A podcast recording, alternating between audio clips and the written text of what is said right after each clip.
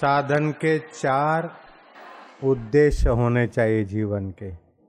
एक तो हमको जीवन में क्या पाना है वास्तविक में, और जिसको पाने के बाद कुछ पाना नहीं रहता, उसको जिसने पाया है, उसको कैसे रिझाएँ और उसको कैसे समझें, ये दो जिसको पाने के बाद खोने का भय न रहे, और जिससे बढ़कर कुछ न हो।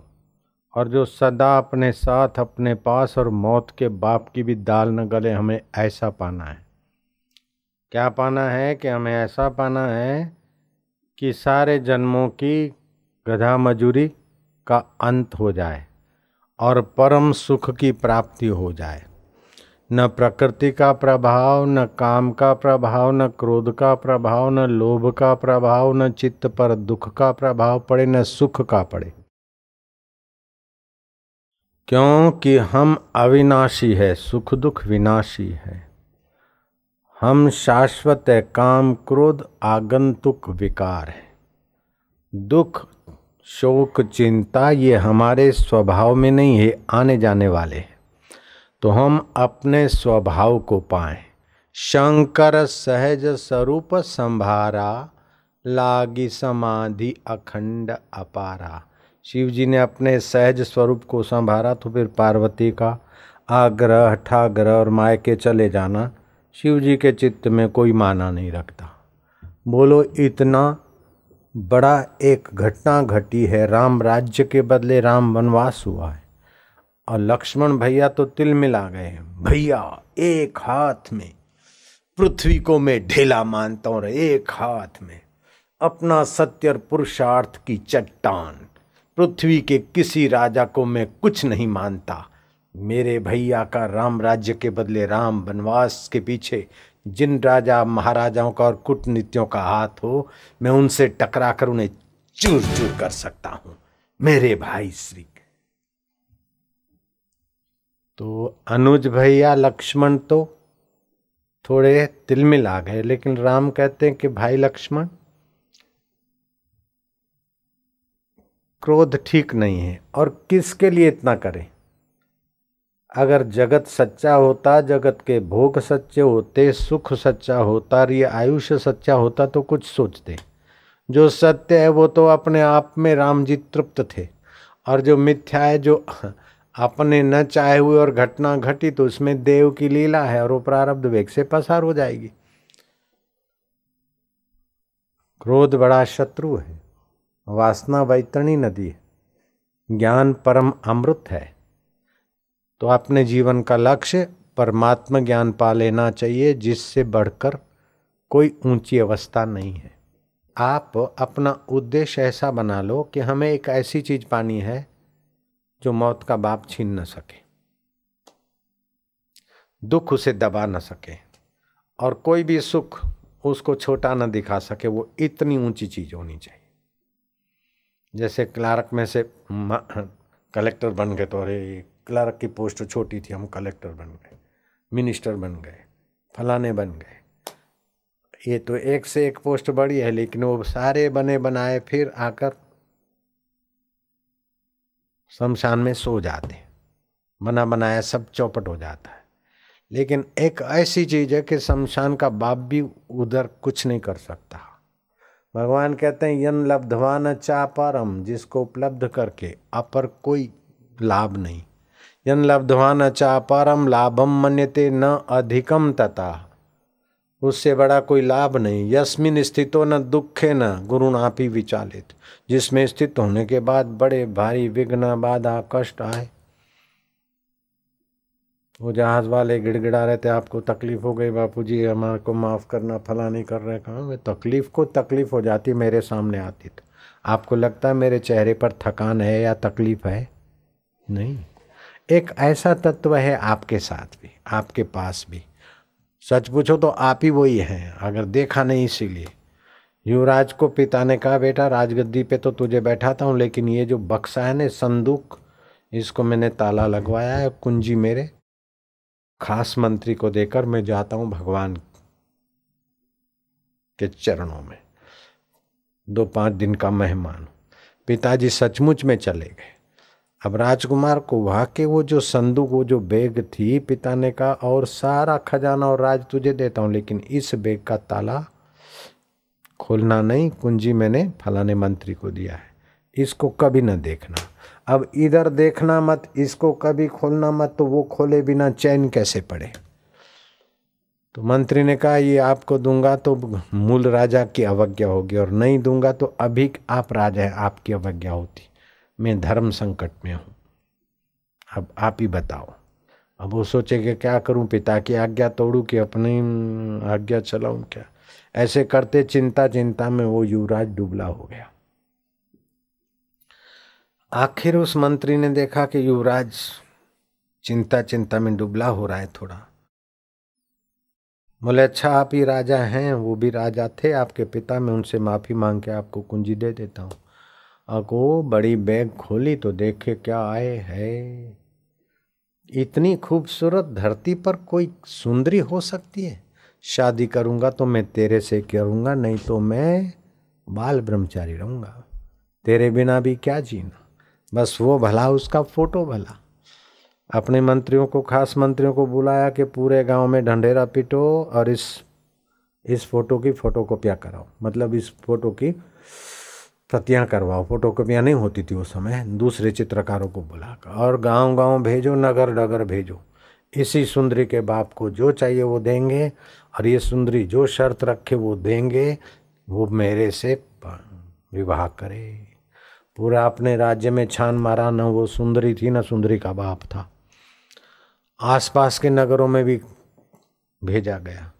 आखिर पुराना उसके पिता का मित्र जानता था कि सुंदरी का जो फ़ोटो है वो कौन है।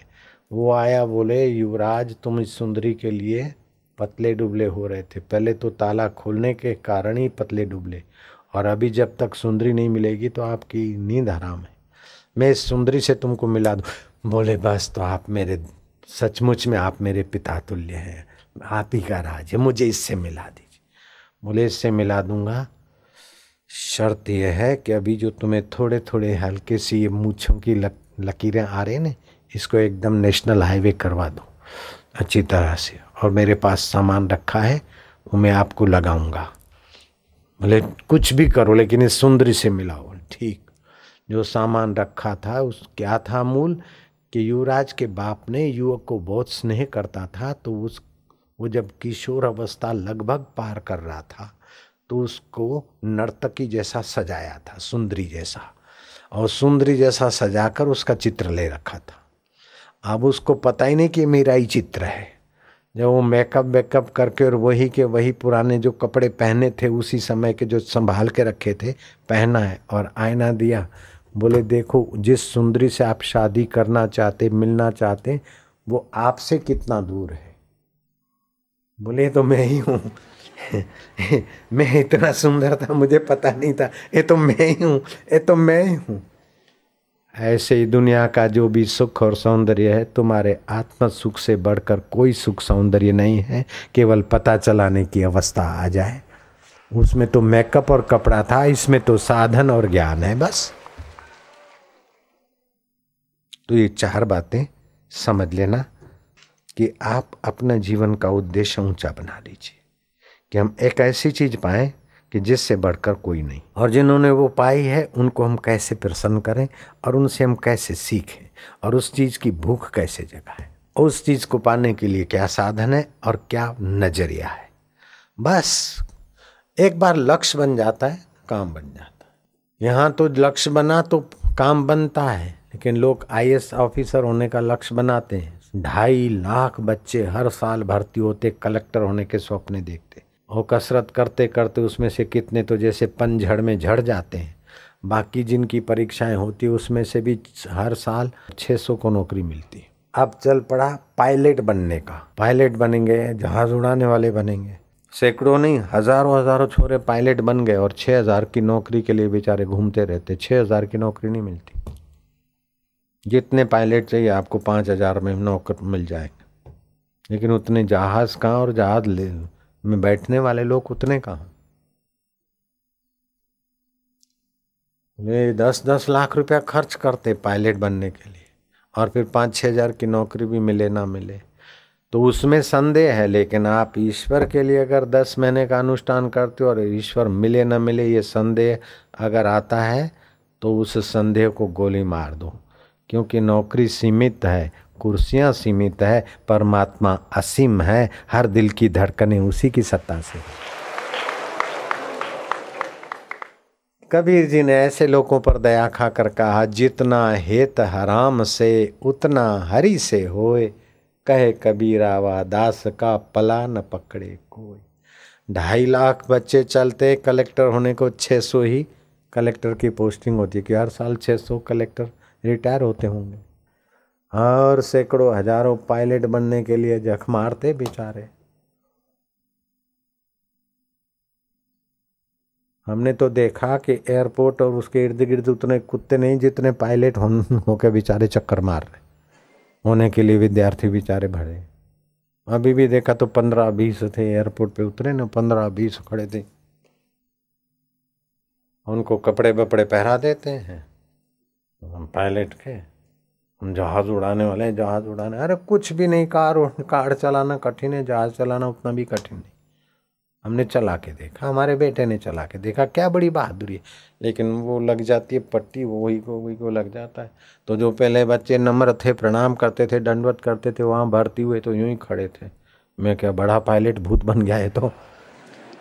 नारायण हरि नारायण तो अड़ोस पड़ोस में आएंगे जाएंगे वर्दी पहन के क्या मारो દીકરો કે પ્લેન ઉડાડે છે પણ અરે તારા દીકરાની દશા શું બાપડાની आठ आठ दस दस लाख खर्च के फिर चार पाँच हजार की नौकरी मिलना मुश्किल है